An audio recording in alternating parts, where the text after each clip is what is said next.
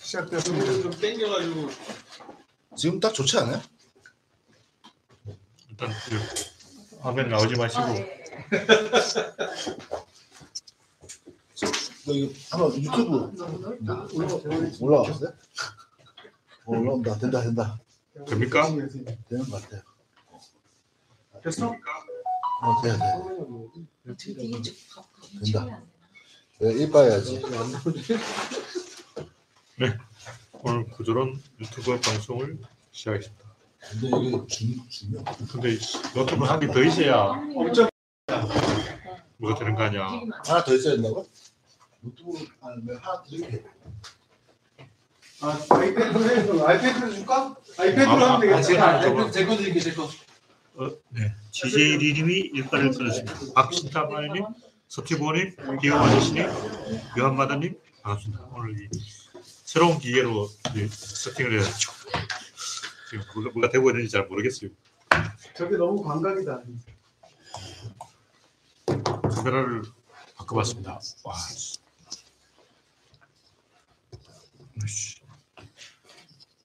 좀 가까이 가죠. 좀 더? 이쪽으로 드는 게 나을 것 같은데. 커튼 쪽으로. 요한마다님, 정국수님, 그래서방님 반갑습니다.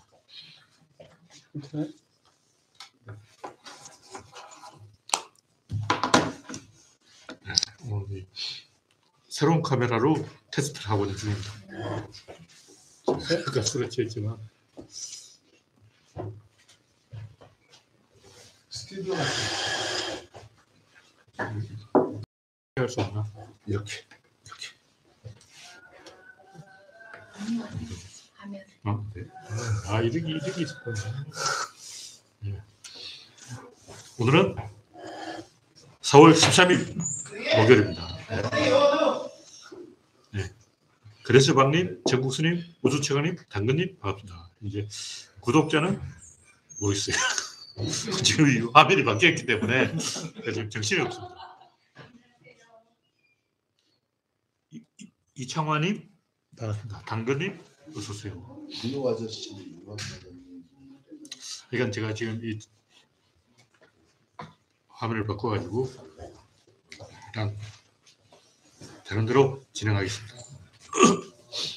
첫 번째 국기는 홍준표 천에는 윤석열.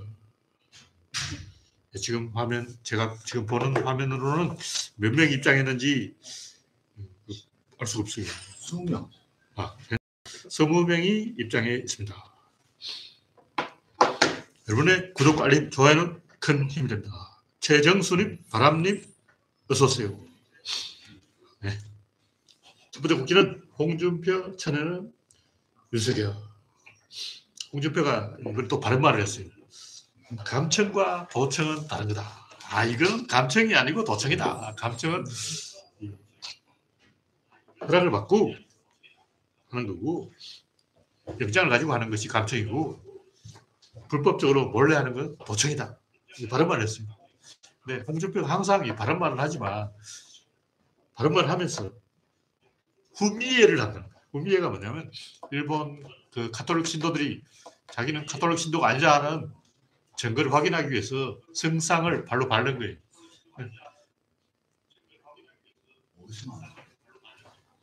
무슨 한 소리지? 아이패드가. 내, 내 말이 나오는 거야? 에코인가? 아, 아닌데. 아예 꺼져 있는데. 지금 여기서 왜 소리가 어디선가 우- 소리가 울려서 네, 지금 검토를 하고 있습니다. 일단 결론은 홍준표 이 자식이 자기가 좌파로 의심, 의심받을까봐 꼭 김정은 개새끼 이런 어, 알리바이용 문재인 까기를 하는 거예요.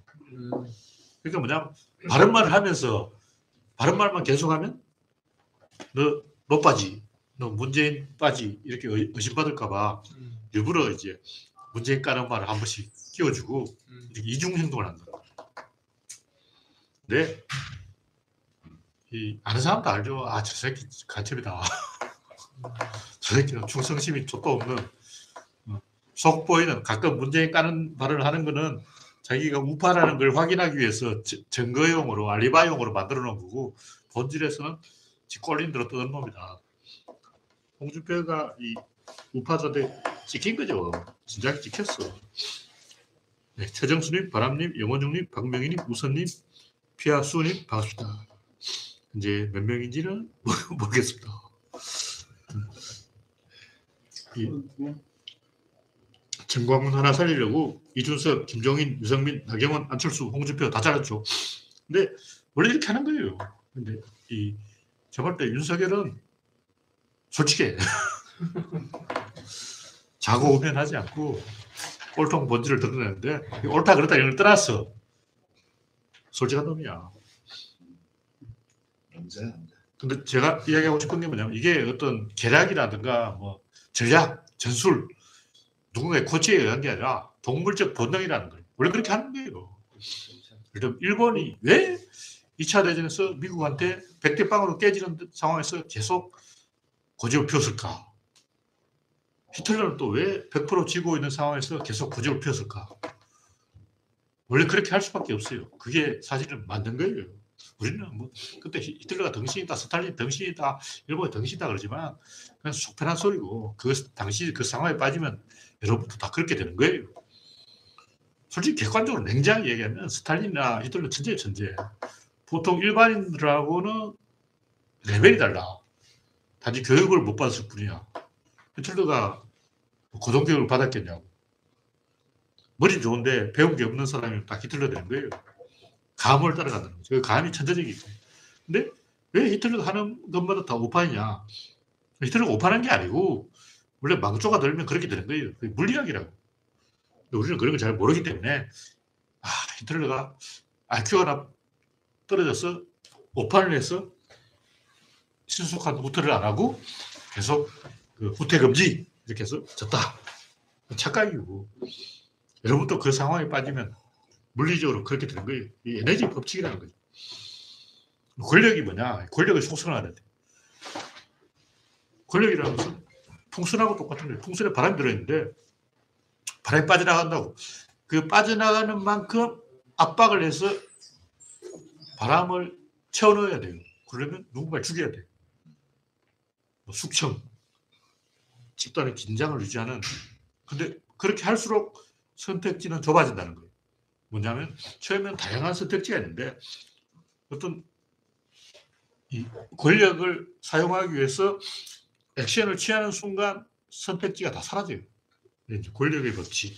제가 이 내시 균형을 뺏겨가지고 표절해서 구조 균형, 뭐 권력 균형 이런 용어를 지금 고민하고 있는데 균형이 있는 거예요. 그 균형에 도달할 때까지 압박을 한다고.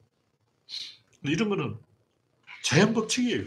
그걸 우리가 아 제가 좀 띨해서 그렇구나 이렇게 생각하면 안 되고 어떤 어떤 남자가 여자한테 프로포즈를 했을 때 여자는 어떻게 해야 되냐? no를 해야 돼요. 왜냐면 남자의 속마음을 알 수가 없다고. yes를 하는 순간 남자가 여자를 아 쟤는 좀 가벼운 애구나. 만만하네. 그냥 내가 한번 프로포즈 했을 뿐인데 바로 yes 하네. 가볍게 본다는 거죠. 여자가 권력을 잡으려면 남자의 속마음을 떠봐야 되기 때문에 일단 no를 해야 돼.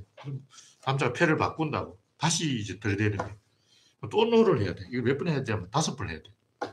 다섯 번 no를 해야 이제 남자가 자기 속마음을 털어놓는 거예요.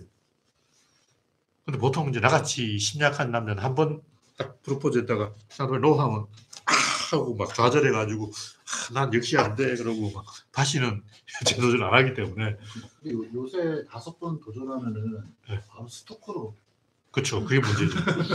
근데 옛날에는 창밖에서 밤 새워서 세레나드를 부르고 어, 그러니까 그래 해야 됐다고. 근데 지금은 그렇게 하면 바로 스토커 그러니까 지금 바로 스토커야.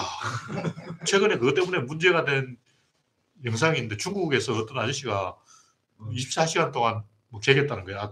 아, 며, 며칠 전에 뉴스에 봤어요. 저도 봤어요. 근데 그 악플을 막 달아 그 새끼 남자 새끼 미친 새끼다. 근데 옛날에는 와 이것이 진정한 사랑이야.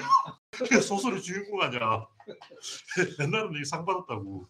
그만큼 세태가 변한 거지. 옛날에는 그 정도 해야 됐어요. 그러니까 내가 뭐냐 권력의 법칙이라는 것은 상대방이 패를 더 이상 깔 수 없을 때까지 엿먹여야 되는 거예요. 그러면 내가 백화점 갔을 때, 저만 그 고객님 그 못 사, 이거 비싼 거예요. 이렇게 이제 고객을 엿먹이는 거야. 그러면 이제 고객은 또 갖고 와봐! 하고 이제 큰 소리 빡 치면서 엿먹이는 거야.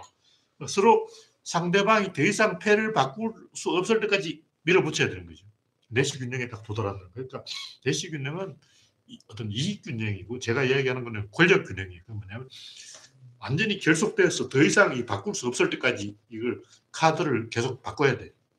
처음에는 간을 본다고 안철수 저 새끼가 내 말 들을까? 이렇게 한번 해보고 저렇게 한번 계속 압박을 해서 이게 완전히 맞물려서 저 새끼는 더 이상 반항할 수 없다. 그때까지 짓밟아야 되는 거예요. 이게 권력의 속성이라고. 그래서 문제는 윤석열도 그런 호랑이 등에 올라타 버렸다는 거지. 윤석열이 안철수를 봐주고 싶다 해도 봐주는 순간 자기가. 왜냐하면 김건희가 주- 쪽수를 쳐.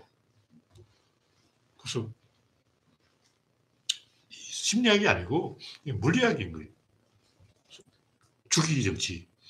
김종민 죽이고 유성민 죽이고 이준석 죽이고 나경원 죽이고 홍준표 죽이고 안철수 죽이고 다 죽였죠. 이제 윤석열 주변에 남아있는 사람이 누가 있냐고. 없죠. 윤핵관 걔는 사람이 아니야. 덮보잡이고 이름 난 사람 중에는 없어요. 근데 원래 그렇게 한다는 거예요. 그러니까 이것이 뭐 어떤 그 전략이나 전술이 있어서 그런 게 아니라 그 물리학적 어떤 구조론적 법칙에서 필연적으로 나쁜 결정을 하게 되어 있다. 그럼 좋은 결정을 하려면 어떻게 되냐? 시스템을 만들어야 돼요. 시스템을 만든다는 건 서로 신뢰가 있어야 돼. 뭐냐면 내 권력을 행사하지 않고 상대방 말을 돼. 그럼 그, 그건 내 권력이 없는 거지. 내가 왕인데, 내가 보수인데, 내가 왜 남들 말을 들어야 되냐고. 그리고 그 나한테 이래라 저래라 하는 그 사람은 좀 심평 변호사, 멘토라 그러잖아. 그 사람 말을 윤석열이 믿을 수 있냐고. 김건희가 그 사람 믿을 수 없습니다. 그 침대 머리에서 그렇게 안 속- 속삭일 거냐. 윤석열이 믿을 수 있는 사람이 누구냐고. 그래서 결국 이미 호랑이 등에 올라탔다면 일단 건물이 무너지려고 한다. 건물이 있어. 이게- 무너지려고 한다. 그럼 기초를 보강해야 되는데 지붕의 무게를 줄이는 거예요. 교화장을 벗겨낸다고. 그럼 비가 맞으면 이제 보석 썩어서 보석 주저앉는 거지. 근데 그렇게 하는 거예요. 우리가 생각하면 아, 그거 정신 진짜냐. 아, 건물이 무너지려면 기둥을 보강해야지. 기초를 보강해야지. 그거 불가능합니다. 기초를 미리미리 보강해놔야 돼. 무슨 정치 초보 윤석열을 대통령 뽑은 그 자체 잘못된 거예요. 지금 이미 늦었어. 그러니까 모르는 사람들이 지금이라도 윤석열이 정신 차리고 제대로 하면 되지 않을까 그 불가능한 거예요. 이미 늦었어. 이, 이게 구조론인 거예요. 그러니까 대통령 잘 뽑아야지. 잘못 뽑아놓고 저 인간이 지금이라도 정신 차리고 심평 멘토 말 듣고 어, 김건희 잘라버리고 제대로 하면 되지 않을까? 아, 불가능해요. 왜냐하면 일단 김건희 잘라버린다면 바로 스트레스를 받아가지고 자기가 무너져. 차라리 자살하는 게 낫지. 보통 우리는 하, 어, 뭐 만화책을 너무 많이 봐가지고 지금이라도 열심히 하면 된다고 생각하지만 구조적으로 인간이 스트레스에 약한 동물이에요. 안 되게 돼 있어. 일단 약한 모습을 보이는 즉시 이 사람들이 전부 배신한다. 그런 얘기죠. 네, 다음 곡기는 코끼리를 고질라 만드는 김기네요. 이거 뭐 제가 몇 번 했던 이야기인데 사람들이 이 코끼리는 생각하지 마. 아, 이 유명한 얘기 아니에요. 그러니까 미국의 어떤 그 똑똑한 사람들이 아, 조지 레이코프라는 사람이 미국의 진보 세력은 왜 선거에서 패배하는가? 프레임 전략에 말렸다. 이게 맞는 말이에요. 그 액면으로 맞는 얘기인데 이거는 보통 사람들이 하는 얘기고 구조론 좀 아는 아는 사람이라면 그래서 한 걸음 더 위로 올라가야 되는 거죠. 프레임이 말린 건 맞아요. 근데 그러면 프레임 안 짜고 뭐 했냐고. 프레임 짧게 없어. 근본적으로 본질에서 져 있는데 억지로 프레임을 써서 이긴다는 건 물론 그것도 가끔은 가능해요. 내가 볼 때 그 성공할 확률은 한 10%. 다시 말해서 미국 민주당이 조지 레이코프 말 듣고 이제부터 제대로 해보자. 우리 또 프레임 짜자. 씨발, 우리 또 프레임을 하면 돼. 아, 이래가지고 제대로 해서 성공을 하게 내가 보면 한 10%. 10%나 돼요. 그것도 돼요? 운이 좋으면 되는 거지. 상대방이 멍청하면. 그러니까 바이든이 똑똑한 게 아니고 트럼프가 멍청한 거잖아. 바이든 내가 할때 저도 아니야. 근데 지지율이 50%래 올랐어. 오히려 지지율 올른 거야 바이든 친구래. 그만큼 공화당이 이 못하니까 공화당이 삽을 푸니까 바이든이 올라간 거지. 솔직히 바이든이 정치 잘하냐고. 아니야. 상대방보다 잘하면 되는 거지. 옛날 뭐 두카키스 뭐 이런 사람 있어요. 뭐, 이 양반 진짜 정치적 감이 없구나. 그런 사람은 진짜 코끼리 있는 생각으로 배워야 돼. 근데 솔직히 말해서 내가 말할 때 지금 미국 역대 선거를 봐서 이 선거 전문가 이 말 듣고 선거 이길 수 있는 사람은 그 한두 케이스지 거의 대부분 불가능해요. 무슨 얘기냐면 트럼프 이길 수 없었어. 힐러리가 트럼프 못 이기는 거예요. 지금 생각해보니까 힐러리는 트럼프를 이길 수, 이길 수 없었어. 어떤 부분에서? 네? 어떤 부분 때문에? 총체적으로 미국이라는 나라가 그만큼 약해졌다는 거예요. 힐러리가 집권했을 때 미국 자체가 약해졌는데 약해질수록 사람들은 강한 후보를 대통령 뽑는데 여성이 나온다는 것 그것도 힐러리가 그렇게 강한 여성이 아니야. 차라리 대처같이 강한 여성이 나와서 몰라도 힐러리같이 약한 여성이 선거운동도 약했어요. 그리고 그 뭐냐면 그 당시 미국이 패미들이 득세해가지고 민주당이 전반적으로 약한 게 표를 얻는 것이다. 우리는 약해요. 우리는 약한 사람이에요. 전 약해요. 약하니까 표를 주세요. 동정표 주세요. 이러면 망하는 거야. 미국 대통령은 세계의 대통령이에요. 근데 패미표 얻으려고 약한 모습을 보여가지고 약하니까 동정표를 달라. 이게 선거 전략이 되냐고. 이런 업소 전략, 이런 거를 네덜란드라든가 핀란드에서 하면 돼요. 핀란드나 네덜란드에서 힐러리가 출마했으면 다섯 냈을 거예요. 미국은 마초국가야. 미국이 나라가 내가 딱 미국에 있다 와도 올리버쌤 유튜브 보니까 일단 내 땅이 3만 평이고 옆집에서 계속 총소리가 나. 내가 진돗개를 키우는데 진돗개가 막 놀라가지고 막 숨어 있고 총소리가 빵빵 나니까 근데 총소리 낸 놈이 사과도 안 해.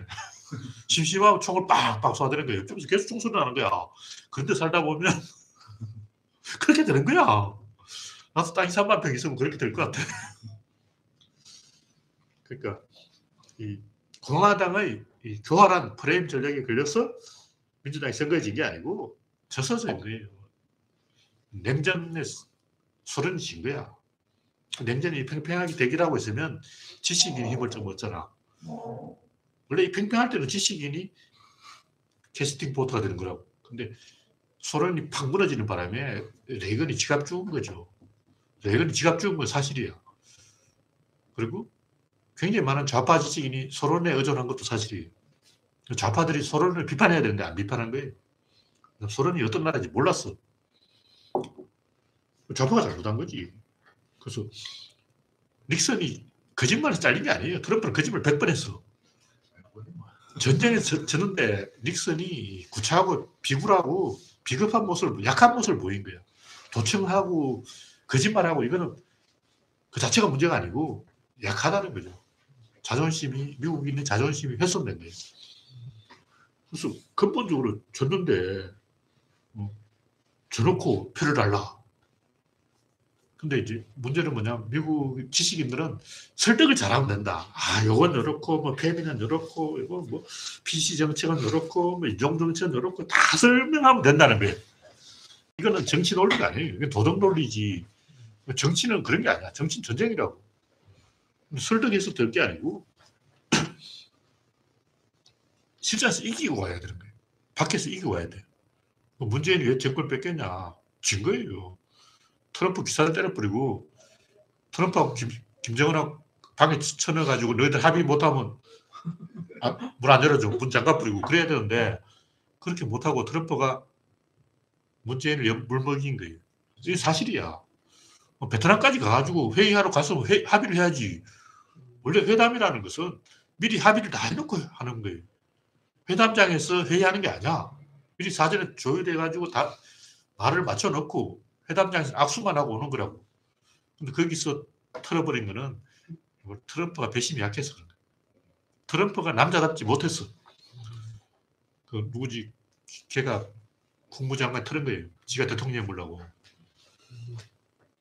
그래서 문재인이 트럼프를 이겨먹지 못했기 때문에 진 거예요. 그 외에도 뭐 코로나라 비롯해서 존나 여러 가지 많은 상황이 있죠. 두목이 약한 모습을 보이면 부하가 떠나는 건 너무나 당연한 일이죠. 그래서 결론이 뭐냐면 이겨야 이긴다 이런 얘기죠. 뭐 이기는 방법이 뭐냐? 아, 우리는 지금은 AI에 기대를 걸어야 돼요. 챗 GPT가 팍 점프를 하면 무식한 놈들, 어, 야만인들 끄져 아웃시키고 좀 아는 사람들이 이 똑똑한 사람들이 권리를 잡는 거죠. 옛날 노무현 때 그랬잖아. 부장님이 큰 명이야. 그래서 부하 직원한테 막 알랑방구 끼고 좀 알려줘 그러고 어. 간단해. 그냥 파워를 누르면 되는데 그걸 몰라가지고 막 그부터 고장났다면 굉장히 단순한 거야. 근데 부장님 못하잖아. 그때 이제 젊은 직원들이 어, 어깨에 힘 좀 줬죠. 지금 다시 그런 시대가 와야 된다는 거죠. 그러니까 외부에서 물이 들어와야 된다. 그런 얘기죠. 네, 우선님, 피수님, 이동윤님, 김태일님, 여수와수님, 난나님, 이상훈님 반갑습니다. 제가 지금 술이 한잔 돼 있기 때문에 약간 음주 방송이 되어 있지만 그럴 수도 있는 거죠. 오늘 지금 카메라를 바꿨기 때문에 광각 카메라가 됐습니다. 그래서 화면 넓게 나와. 근데 화질이 좋네. 다음 곡기는 아, 코- 코끼리를 고질라 만드는 김기현. 여기 별 내용을 얘기 안 해. 하여튼 김기현은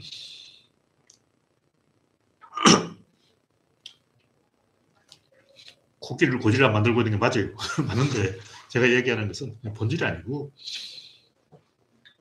닥치고 하이퍼루프 안 된다. 제가 옛날부터 했던 얘기예요. 당연히 근데 제가 이, 이 이야기를 계속 여러 번 이야기하는데 하는 이유가 뭐냐면 사람들이 생각을 안 하는 거예요. 실제로 하나하나 검토해보고 이 하이퍼루프에 대해서 이야기하는 사람이 없는 것 같아요. 자, 나무위키라든가 뭐 이런 뉴스라든가 쭉 보면 아무 생각 없이 그냥 지껄이는 것 같아요. 하이퍼루프가 될 거면 벌써 됐어야지. 왜 아직 안 되냐고. 이게 2012년에 나온 얘기인데 지금 2023년이라고 11년이 지났는데 지금 세계 어느 나라에서 이 하이퍼루프를 하고 있냐고. 제일 핵심이 뭐냐면 속도 내는 게 아니에요. 속도 천키로 낼 수 있어. 그건 문제가 아니고 분기인데 여기서 분기라는 것은 중간 갈림길이 아니고 처음 들어간 입구를 말하는 거예요. 기차역에 보면 기차 선로 한 개에서 한 10개로 갈라져요. 용산역에 가봐. 쫙 갈라지는 거예요. 근데 지금 이제 이 일론 머스크가 주장한 하이퍼루프를 하려면 승객이 10명이에요. 10명을 하루에 10만 명을 운송해야 되는데 그럼 3초에 한 번씩 출발해야 돼요. 컴퓨터로 돌리면 가능해. 근데 문제는 3초에 한 번씩 팍 들어가야 되는데 그 대기하고 있던 칸에서 어떻게 들어가느냐 요, 요거라고. 그러면 이 3초에 한 번씩 들어가려면 한 100대 정도가 미리 대기하고 있어야 돼요. 그럼 100대가 어디에 서 있을 거냐? 그럼 그 면적이 여의도 인천공항, 김포공항만큼 넓어지는 거예요. 그럼 김포공항만큼 넓어지면 LA에 김포공항 만들만 땅이냐? 원래 이 개념이 시내 한가운데 출발, 도착한다는 거예요. 그러니까 교외에 넓은, 땅 넓은 데 하는 게 아니고 도심 가운데 이 하이퍼루프가 선다는 거야. 그럼 도심 한가운데, LA 한가운데 김포공항만 땅이 있어야 거예요. 그럼 그 땅값 계산하면 비용이 존나 올라가지고 수지 타산이 안 맞는다는 얘기죠. 그 제가 봤을 때 일단 요거 성공하려면 일론 머스크 아이디어대로 하려면 김포공항만큼 넓은 역이 있어야 돼. 그리고 사람들이 자, 딱 타자마자 인공지능으로 계산해서 3초에 한 번씩 출발할 수 있어야 돼. 그걸 컴퓨터로 다 돌리면 불가능한 아니야. 근데 서울 시내에 그만한 땅이 없다는 거지.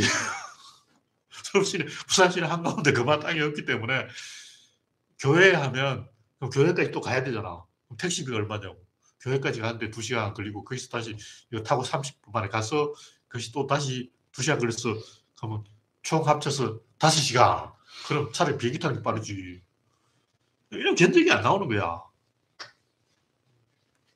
그래서 이, 요걸 하나하나 다 뜯어서 생각해서 검토해 본 사람이 있느냐 이게 내가 볼 때 사람들 생각을 안 해보고 그냥 일론 머스크 형님 맞는 말이지 그러고 야, 형님 최고 뭐 이렇게 빨아주는 거야. 그럼 여기 가능하게 하려면 어떻게 하냐면 한꺼번에 500명 이상 타야 돼요. 500명 타면 가능해. 근데 500명 타면 그 타는데 또 시간이 많이 걸려. 500명 다 그 승차시키는데. 그리고 또 그 500명이 타는 건 존나 커지는데 그 존나 큰 건물을 진공으로 다 만들려면 또 바- 엄청 공기를 빼야 돼. 그러면 늘어져 가지고 그 이제 하이퍼루프 역까지 가는 가는데 30분, 그 역에서 대기 시간 30분, 또 도착해서 30분. 그럼 3시간 걸려버려요. 그럼 이러면 이게 뭐가 하이퍼루프냐고 3시간 걸려가지고. 가는 데는 30분밖에 안 걸려. 근데 대기 시간이 그 3시간 걸려버린 거예요. 그 전혀 가능성이 없는 게 아니고, 이걸 잘 하려면 차량 전체를 엄청 경량화하면 돼요. 지금 이 KTX 존나 무거워. 그냥 바람 불면 날아가면 안 되기 때문에. 근데 이게 완전 지하로 가면 엄청 가볍게 만들 수가 있어요. 거의 사람 무게 만들고 나머지 전부 알루미늄을 만드는 거지.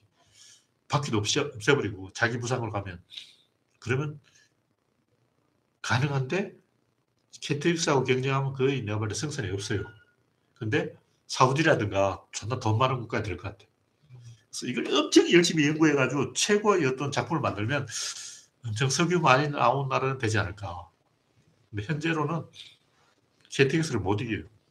그 일본은 자기 부상 열차 만들고 있는데 한 500km까지 가는 걸 만들고 있어요. 완전 지하하는 거지. 그래서 이 하이퍼루프가 그 일본의 자기 부상 열차를 이길 수는 없어요. 중국에 있는 자기 부상 열차는 바람 불면 흔들려가지고 존나 골치 아파. 떠서가기 때문에 바람에 약한 거지. 완전 지하화를 해야 되는 거지. 그래서 콩코더처럼 되기는 되는데 애물단지다. 그런 얘기예요. 근데 내가 하고 싶은 얘기 이런 게 아니고 이런 거는 사실 전문가들이 하는 얘기고 제가 하고 싶은 얘기는 어떤 아이디어가 있다고 그 현실화되는 100단계를 거쳐야 된다는 거예요. 이 스마트폰 아이디어들은 100년 전에 나온 거야. 만화책에 봐. 벌써 100년 전에 이 스마트폰이 다 나왔어. 이걸 기술이 안 돼서 못하는 거지. 이것도 스티브 잡스 되니까 하는 거지. 이건희한테 시켜봐 이거 못한다고.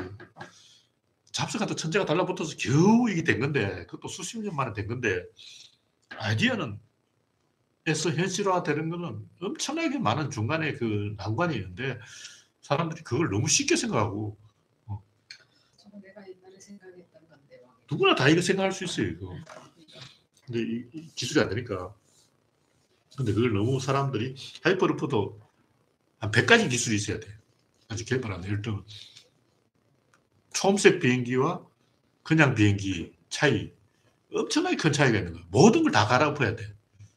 일반 비행기와 초음속 비행기는 처음부터 설계를 다시 해야지 그냥 일반 비행기에다가 그냥 부스터만 달아놓으면 초음속 비행기가 되는 건 아니라는 거죠. 그런데 이걸 너무 쉽게 생각하는 거야. 딱 봐도 기술적 장벽이 한 100개 있는데 이거 장벽 한, 1년에 한 개씩 해결하는데도 100년 걸려. 단순히 계산을 해보라고. 이런 걸 사람들이 생각을 안 하는 것 같아. 제가 이 얘기를 하는 것은 사람들이 생각을 안 하고 그냥 권위를 추종한다. 일론 머스크가 권위가 있으니까 그냥 추종한다는 거죠. 네. 다음 곡기는 전문가를 존중하는 게 교양이다. 이게 무슨 얘기냐면 그 강릉에 산불이 났는데 전혀 불에 타지 않은 집이 있었어. 주변 다 탔는데 그 집만 안탄 거야. 그러니까 그 아저씨 뭔가 좀 아는 사람인데 열에 강한 돌로 집을 지은 거예요. 그리고 집 창문도 삼중창으로 했어. 그래서 바깥에 화재가 나도 열을 견디는 거죠. 제가 이 얘기를 하는 것은 전문가를 존중하자. 그게 교양이다. 우리나라 사람 너무 전문가를 존중 안 하는 것 같아. 한국에 전문가가 없잖아요. 그래, 다른 거겠죠. 우리나라 전문가가 없으니까 존중을 안 거야. 전문가 맛을 본 적이 없어.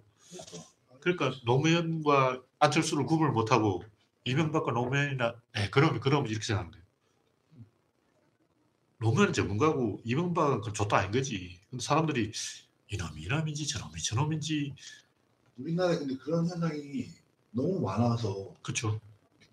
유럽은 일단 백인 인구가 15억이기 때문에 아무리 날고 긴다 해도 그 위에 또 더 날고 기는 인간이 있어요. 그래서 일단 겸손함이 있는데 우리나라 사람은 조선일보를 보면서 자기가 지식 있는 줄 알고 그 유럽인들은 일반인들은 그 영국의 선지나 보지 어, 그거 안 봐요.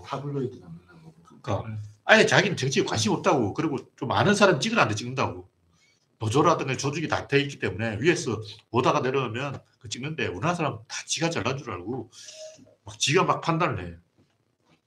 황당한 거예요. 그 최근에 내가 저 경주에 가보고 알았는데 지역주의가 왜 생겼는지 이제 이해를 했어. 경주 사람은 개모임에 15개씩 가입하고 있다는 거예요. 와, 환장하는 거, 환장. 우리 형님이 나하고 성격이 비슷해서 개모임 이런 거 잘 안 하는데 10개야. 우리나라 지역주의는 뭐, 뭐 호남 향후에 뭐 이런 얘기 있잖아. 충청에도 뭐 있을 거야. 와, 경상도 개모임. 기본적으로 개모임을 10개나 하고 있다는 거야. 무슨 개, 무슨 개, 무슨 개 존나 많아. 나 옛날 개모임 하면 다 돈놀이 하는 줄 알았어요.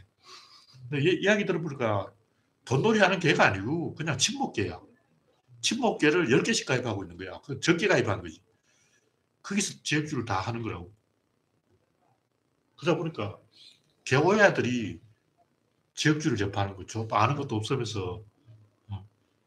저 옛날에 경주 내 초등학교 동기생한테 전화가 왔는 거야. 자기가 그 동기생 그 모임 대표라는 거야. 딱 보니까 여자한테도 전화가 오고 남자한테도 전화가 왔는데 둘 다 우리 반에서 제일 공부 못한 애였어.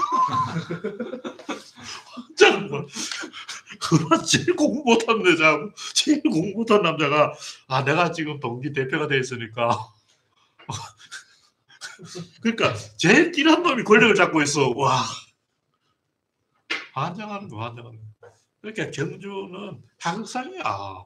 좀 똑똑한 사람은 다 어, 찌그러져 있고, 제일 어리버리하고 막 물정 모르는 놈들이 권력 잡고 막 어깨 힘주고 막 문재인 빨갱이야! 그러고 돌아다니고 있는 거예요. 어머니한테 들었는데 여러 번 얘기했지만 20년 동안 투표 하나도 안 하던 사람들이 갑자기 미쳐가지고 막 박근혜 찍어야 된다고 그러면서 막 미쳐가지고 온 동네를 돌아다니면서 소리 소리 지르고 막 와, 그 마을에서 제일 찌그러져 있던 사람들이 갑자기 어깨 힘이 들어가지고 막 에너지가 넘치는 거예요. 환장하는 거죠. 제가 하고 싶은 얘기는 그 프랭크 로이드 라이트가 낙수장이라는 건물을 지었는데 그 폭포 주변에 건물 있잖아요. 우연히 검색하다 보니까 낙수장의 건축 아이디어 68개 뭐 이런 얘기 있더라고요. 그 실제로 68개인지 내가 안 세어봤지만 그런 제목의 게시물이 있어. 그것도 어디 보니까 낙수장의 아이디어 55개라는 제목도 있어. 55개인지 68개인지 모르지만 하여튼 그 보니까 그 낙수장에 존나 아이디어가 많아요. 뭐 폭포만 있는 게 아니고 그 캔틸리버 그 공법만 있는 게 아니고 바닥을 그냥 자연색 그대로 노출해 놨어요. 그리고 그 옆에 계곡 여러 개 있고 나무가 자라니까 기둥이 나무를 휘어져 들어가게 있고 또 계단이 공중에 떠 있어. 한- 온갖 아이디어가 다 있어. 자세히 그 낙수장 검색해 보라고. 68개는 아니지만 저도 한 30개 넘을 것 같아요. 그러니까 건축을 좀 한다면 온 나라에 뭐 버섯집 이상한 거 지어놓고 꼴값 떨지 말고 김기덕 감독은 항상 영화 시나리오 12개가 머릿속에 있는 거예요.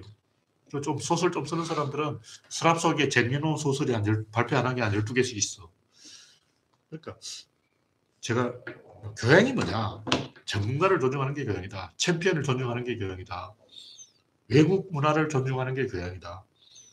저, 근데 제가 안우진의 이건대회를 조금 실드 쳐주는 것도 그 양말 그래도 한가닥 하잖아. 한가닥 하는 사람들은 좀 존중을 해줘야 된다. 뭐 이런 얘기죠. 백- 백종원도 한가닥 하니까 내가 좀 존중해 주는 거예요. 내가 백종원이 좀 오바다 싶어도 그만하면 내가 많이 봐주는 거야. 그러니까 그 반대로 이 한 가닥 안 하는 사람은 뭐냐? 명품을 그- 걸치고 있는 사람들이. 왜 명품을 걸치고 있을까? 한 가닥 하는 게 없기 때문에, 아이디어가 없기 때문에 내가 먼저 상대방한테 말을 걸 수가 없어. 상대방이 먼저 나한테 말을 걸으라고 이 명품을 치고 있는 거야. 상대 뭐, 롤렉스 그 비싼 거예요? 이렇게 이제 말을 걸어주면 기분 째지지. 자신감이 없는 사람들이, 나약한 사람들이 콧대 세우려고 명품으로 도배를 하는 거죠. 내가 명품을 나쁘게 보는 게 아니고, 어떤 사람이 페이스북에 써놓은 게, 하, 단어 하나 잘 정해서 성공한 케이스가 명품이라는 거예요. 원래 사치품인데, 사치품이라고 명품이라고 누가 번역을 해버렸어. 그 사치품이지 왜 명품이야. 그러니까 명품이라고 하지 말고 사치품이라고 해야 되는 거야. 근데 우리나라에서는 어떤 아저씨가 그걸 사치품이라고 안 하고 명품이라고 번역을 해버려서 그때부터 이제 사람들이 막 와, 이렇게 뻑간 거지. 하여튼 제가 이야기하고 싶은 것은 아는 사람이 있다는 거죠. 그 강릉에 그 산불 많이 난다는 알고 삼중창, 내화 돌, 그 암석 자체가 열에 강한 돌이었어요. 전혀 불에 타지 않았어. 전문가 있다는 거죠. 뭐 아는 사람이 있으니까 우리가 좀 아는 사람을 존중하고 뒷조들을 막 개소리 막 해가지고 이상한 짓 하지 말고 좀 이 전문가를 존중하자 그런. 저 사람들 김기덕 감독 욕하지만 볼때그 양반은 뭔가를 아는 사람이에요. 뭔가를 아는 사람은 좀 존중을 해야 된다. 그런 얘기고 다음 곡지는 같다 다르다. 이거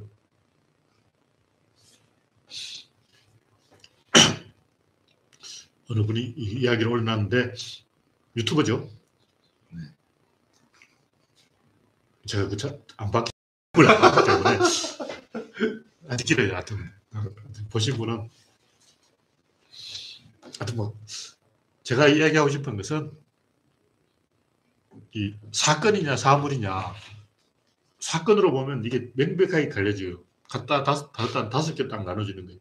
이다 아니다 있다 없다 같다 다르다 옳다 그렇다 맞다 틀리다 이 다섯 개 중에 딱 답이 나오는 거예요. 근데 사물로 봐버리면 그 사람이 어느 어떤 맥락을 가지고 이야기하는지 알 수가 없는 거예요. 뭘 가지고 같다 그러는지 부분이 같다는 거지 전체가 같다는 거지. 그걸 이야기는 추상이라고. 해요. 수학자들은 추상이 훈련이 되어 있기 때문에 말하면 다 알아. 우린 모르잖아. 수학자 지들끼리 다 알지. 지들끼리 이러면 다 알지. 근데 내가 봤을 때 수학자들은 말을 설명을 잘 안 해요. 그냥 공식 막 쫙 써놓고 막 됐죠 그러고. 중학교 2학년 때 수학 선생님. 중학교 2학년 수학 선생님 여선생인데 아이 이 학생들하고 눈을 안 마주쳐 딱 들어오자마자 학판 딱 보니 막 쓰는 거야. 자, 됐죠 끝. 무슨 수학 수업을 그렇게 하는 거야. 와. 그러니까 친절하게 설명을 안 해주고 전문 용어로 막 계속 씹으리고 막 학생들하고 눈을 안 마주쳐요. 그 가뜩이나 수포자인데 와 환장하겠더라고. 너무 성의 없이 막 그 강의를 하는 거예요. 그래서 중학 2학년 때 저는 수학을 완전히 포기해버렸는데 이 사건으로 보면 다 이게 구분이 되는데 사물로 보면 구분이 안 된다. 이걸 옛날에 그 정의란 무엇인가 그 아저씨 누구죠? 이런 거 쓰면. 그 아저씨가 정의를 정의하는데 누군가가 이제 비유하기에 네모 상자 안에 마이클 샌드. 아, 마이클 샌들 그 양반이 정의는 무엇인가 설명하는데 어떤 사람이 이제 그걸 비판을 하는데 네모 상자 안에 또 다른 네모 상자가 나오고 러시아 인형 마트료시카 이 인형 속에 또 인형이 나오고 또 인형 속에 또 인형이 계속 끝도 없이 처음에 정의를 딱 구역해 놓고 요, 아, 요 정의는 또 확실하지 않다. 다시 계속 이제 범위를 좁혀서 무한으로 가는 거예요. 근데 이렇게 하면 사실 끝이 없어요. 그 필요가 없잖아. 그냥 매뉴얼을 만들면 돼. 쥐들이 매뉴얼을 안 만들어 놓고 일단 내가 기차 운전사인데 이쪽으로 가면 두 명이 죽고 이쪽으로 가면 네 명이 죽는다. 어떻게 해야 될까? 그걸 내가 판단하면 안 돼요.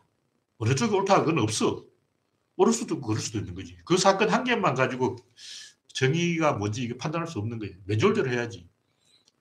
그러니까 사건은 중첩되어 있기 때문에 굉장히 많은 다양한 사건하고 결부되어 있기 때문에 그 사건은 정의라도 다른 사건 또 정의가 아닐 수 있기 때문에 그걸 100% 결정할 수 없어요. 제- 제일 억울한 게 이제 자동차 교통사고 비율 몇 프로냐.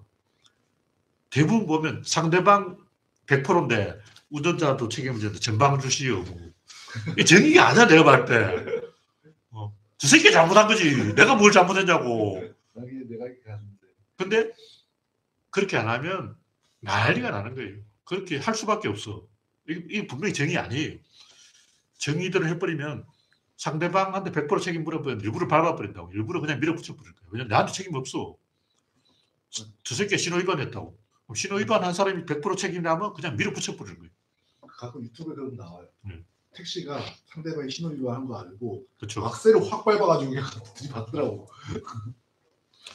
그런 무리수가 있기 때문에 이건 뭐가 정인지 판단할 수 없기 때문에 내가 볼때 이걸 완벽하게 정의를 정할 수가 없어요. 이건 불가능한 거야. 그리고 확률적으로 정해야 돼. 이런 사건 한 100개 모아보면 이제 대충 윤곽이 드러나는 거지. 그 어떤 한 개의 사건에서 어느 게 정의다. 이건 판단할 수 없는 게 맞아요. 그걸 판단 안 하려고 해야지. 그걸 정확히 판단하지 않은 그 자체가 무리수라는 거지. 근데 이게 사물로 보면 답이 없지만 사건으로 보면 답이 있다. 이런 얘기고. 네. 다음 곡지는 이제 9시 분이죠. 원자설과 원소설.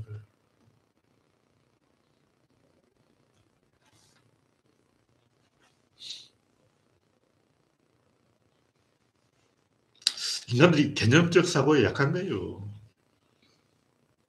추상적 사고에 약해.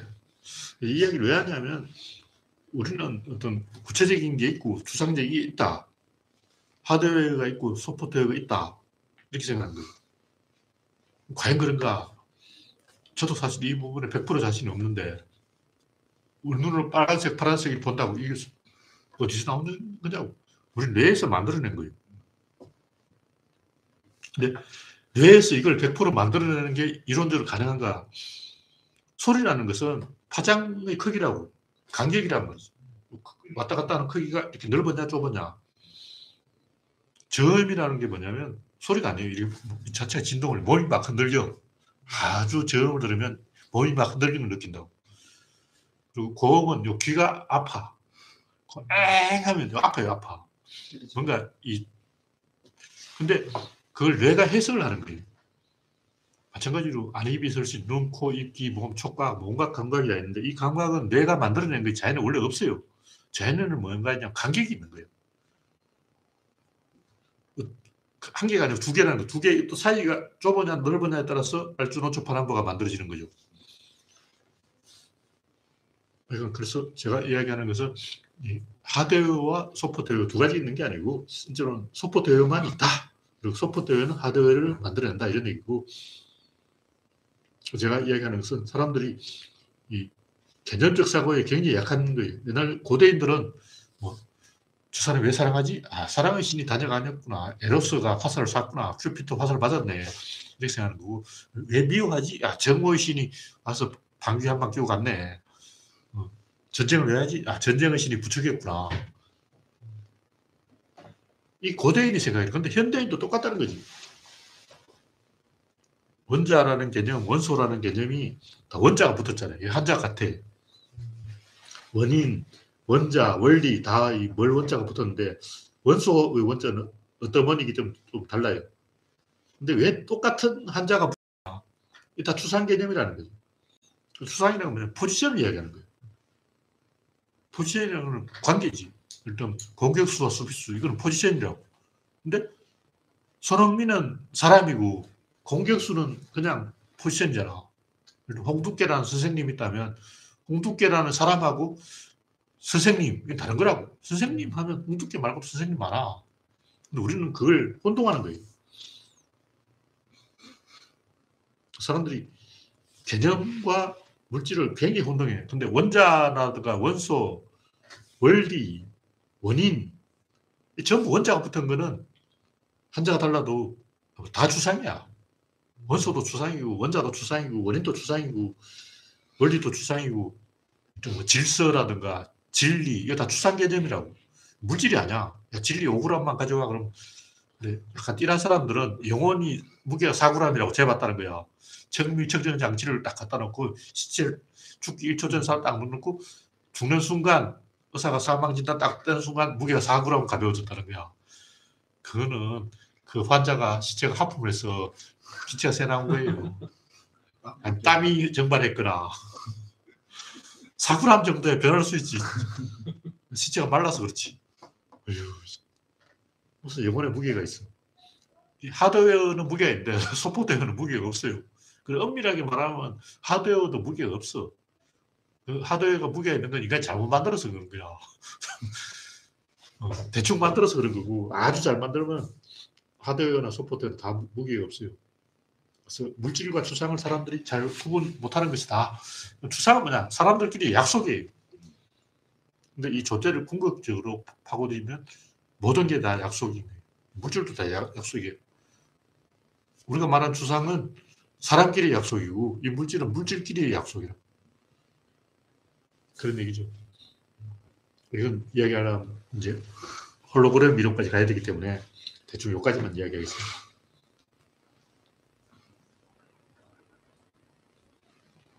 시간이 좀 남아 있습니까? 아, 시간 다 됐네요. 마지막 얘기하고 끝내시면 마지막 초보자용처럼 제가 지금 새로 쓰려고 하고 있는데 까먹었어 제가 지금 무슨 얘기를 하지? 아, 별게 아니고 저번에 이야기했던 것 같은데 구조론이라는 것은 결국 어떤 객체, 눈에 보이는 대상을 이야기하는 게 아니고 어떤 둘의 관계, 관계를 가지고 이야기하는 건데 관계가 많이 있을 것 같잖아요. 무한대로 많은 관계가 있을 것 같지만 엄밀하게 따지면 관계 다섯 개밖에 없어요. 그래서 구조론이 존나 쉽다는 거지. 아, 내가 볼 때도 감동적으로 쉬워. 이거 뭐 완전히 오르가즘 느껴야 돼. 그러면 이 전체와 부분의 관계, 보통 보는 어떤 개인과 가족, 집단, 이 관계는 질이죠. 여기서 중요한 것은 전체와 부분의 관계는 이 균일이에요. 계급이 없어. 두 번째는 공유하는 관계. 이건 뭐냐? 어떤 코어가 있고 여기서 가지가 쳤을 때 두 가지가 독립적으로 존재하지만 서로 만나려면 코어를 통해야 되는 거예요.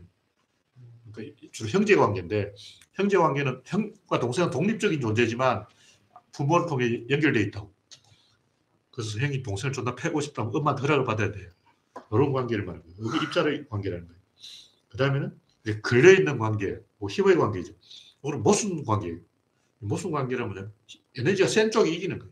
둘 다 이길 가능성이 있어. 근데 그때 그때 달라요. 우리가 보통 구조라는 요런 걸려 있는 상태를 말하는 거예요. 그리고 이렇게 접촉되어 있는 상태. 이게 운동의 관계고 떨어져 있지만 외부에서 작용하면 걸릴 수 있는 관계, 이게 양의 관계예요. 다섯 가지 관계밖에 없어. 그러니까 이웃은 떨어져 있어요. 그렇지만 누군가 와 잔소리를 하면 또 부역 나와 그러고 막 보여봐 그러면 또 이제 어, 그룹이 되는 거야. 그룹이 될 수가 있지만 지금 현재는 그룹이 아닌 관계, 이게 양이고 누군가 같은 방향으로 움직일 때만 작용하는 건 요거 운동의 관계예요. 어느 쪽으로 또갈수 있지만 센 쪽을 따라가는 게 힘의 관계예요. 이런 식으로 딱 다섯 개의 관계밖에 없어요. 이게 존나 신기하지 않나 이거지. 이런 얘기 하는 이유는 수학은 존나 복잡하지만 수학자들이 복잡하게 만들어서 복잡한 거예요. 엄밀하게 따지면 컴퓨터는 곱셈을 안 해요. 다 덧셈만 한다고. 덧셈을 여러 명이 나누었어. 야, 각자 한 사람당 10개씩 세. 요게 분수를 곱해버리면 요게 나눗셈이지. 그러니까 나눗셈은 곱셈의 일종인 거야. 곱셈을 뒤집어 놓은 거지. 뺄셈도 음수를 더해주면 그게 뺄셈이잖아. 어, 뺄셈도 알고 더셈이네? 나눗셈도 곱셈이네? 곱셈도 더셈이네? 그럼 수학에는 모든 계산은 결국 더셈이라는 거죠. 그냥 더셈과 약간 틀어놓은 더셈이 있을 뿐이야. 근데 이제 구조론을 보면 이 세상 모든 건 마이너스예요. 왜냐 구조론 원인책을 보고 수학은 결과책을 보기 때문에 이쪽에 마이너스 된게 이쪽에 플러스 된다고. 이쪽을 보면 플러, 마이너스, 이쪽을 보면 플러스지. 연결되어 있단 말이죠. 그래서 단순하게 만들면 단순하다. 이게 무슨 얘기냐면 내가 내시 균형 뭐 이런 얘기할 때 우리는 굉장히 많은 선택지가 있지만 어떤 상황에 몰리면 직접 막 의사결정하려고 딱 보면 답이 정해져 있어요. 윤석열은 무조건 잘라! 김정인 잘라! 이준석 어떻게 잘라! 안철수 어떻게 잘라! 나경원 어떻게 잘라! 윤석열이 지금까지 다섯 번 결정 다 잘라밖에 없잖아. 그러니까 윤석열은 자기보다 높은 센 놈한테는 수그려! 자기보다 약한 놈은 밟아! 그러니까 김종인, 유승민, 이준석, 안철수, 나경원, 홍준표 여섯 명을 전부 의사결정을 했는데 윤석열의 결정은 잘라. 다 똑같은 거예요. 이게 결정이 아니야. 실제로 윤석열이 결정한 건 없는 거지. 그냥 김건희가 시킨 대로 한 거지. 스트레스를 받으면 인간이 그 칸으로 몰리기 때문에 우리가 생각하면 아, 윤석열이 나쁜 새끼라서 저다 자르는 게 아니 그게 아니고 윤석열 내가 볼때 존나 스트레스 받은 거예요. 내시 균형이라는 게 뭐냐면 상대방이 패를 바꾸는 걸 보고 네가 어떻게 패를 바꾸니 나는 알고 있다. 더 이상 패를 바꿀 수 없는 균형 상태를 말하는 거예요. 이것도 스트레스에 의한 더 이상 패를 바꿀 수 없는 균형 상태를 말하는 게 구조론의 권력 균형이라고. 그러니까 윤석열은 권력 균형을 따라간 거죠. 왜냐하면 스- 윤석열도 사실은 존나 스트레스를 받고 있기 때문에. 이걸 안 하려면 어떻게 하냐. 윤석열이 결정해야 되는 게 아니고 벤토가 시킨 대로 해야죠. 김종인 시킨 대로 해야죠. 근데 이미 멘토를 다 잘라버렸어. 그냥 김건희가 잘라버린 거예요. 그래서 시스템 없이 그냥 개인이 하면 무조건 그 수렁에서 빠져가지고 지푸라기를 잡는 결정을 할 수밖에 없어요. 이거는 물리적으로 정해져 있는 거지. 이 자기가 어떤 선택을 한 게 아니라는 거죠. 필연적으로 에너지 법칙에서 그렇게 되게 되어 있다. 이런 얘기로 오늘 이야기는 여기서 마치겠습니다. 참석해주신 몇 분인가? 하여튼 여러분 수고하셨습니다. 79분이네요. 감사합니다. 어떻게 끄지?